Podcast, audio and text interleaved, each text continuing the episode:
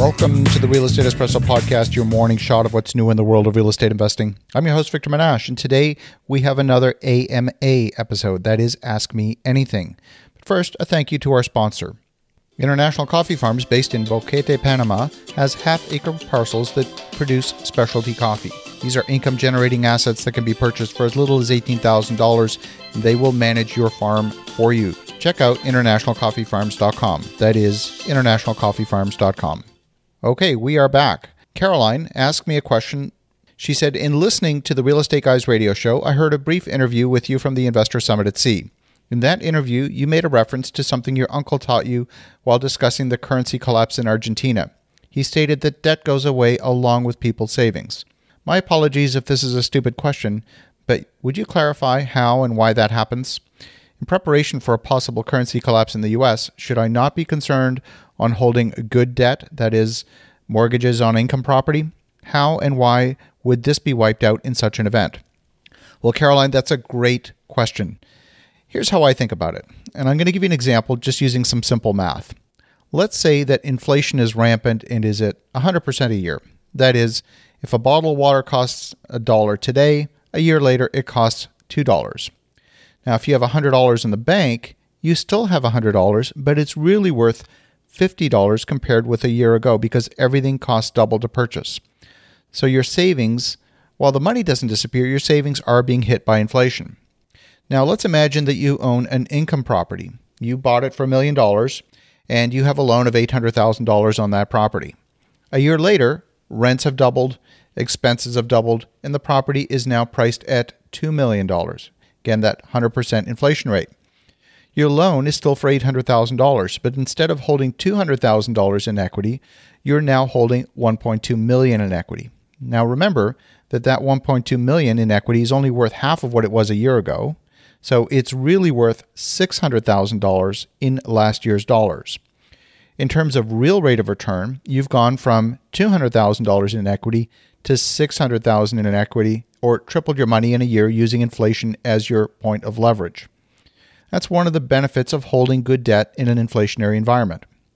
Now, in truth, it, it's a much messier story than this. In reality, prices and wages don't go up as uniformly as in my example. Some people are winners and others are definitely losers. The question, the question of how much leverage is safe is a separate question and we'll deal with that towards the end of this particular episode.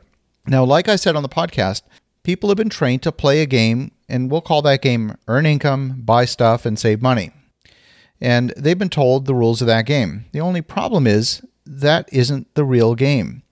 It's a different game and nobody told you. If everyone knew the rules of the game, it wouldn't be a problem. It's only confusing because you've ventured out into the arena with your football helmet, your padding, and some cleats. Only some of the players, and it's kind of strange, some of the players are wearing hockey pads and skates, and for some reason they're winning. But you're supposed to be playing football, or at least that's what you've been told. Maybe those guys that look like hockey players, maybe they're cheating, or, or are they?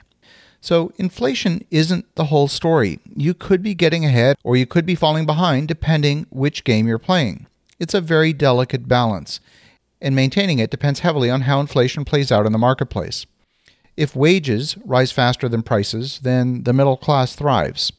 If prices rise faster than wages, then the middle class perishes. And that's exactly what we've seen all over the West, whether we're talking about Western Europe and even more recently in the US and Canada. Here's a great example housing. For the vast majority of people, it's their biggest expense. Most of us spend more on rent or, or mortgage than anything else. And housing prices have obviously increased over time.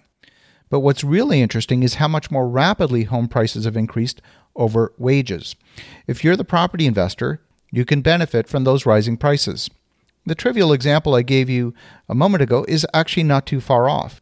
Now, inflation isn't 100% a year, but over a 5 to 10 year window, we definitely have seen a doubling of real estate prices in many markets. The question is how much leverage is safe to maintain?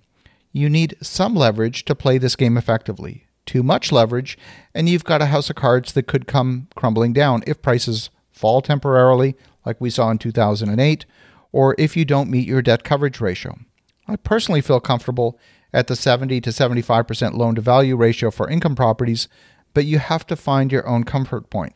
In the meantime, as you're thinking about this, take a look at your leverage. Make sure that you're in properties and in areas where you have a strong potential for appreciation. Have a great rest of your day. Make some great things happen. And thank you, Carolyn, for a great question. We'll talk to you again tomorrow.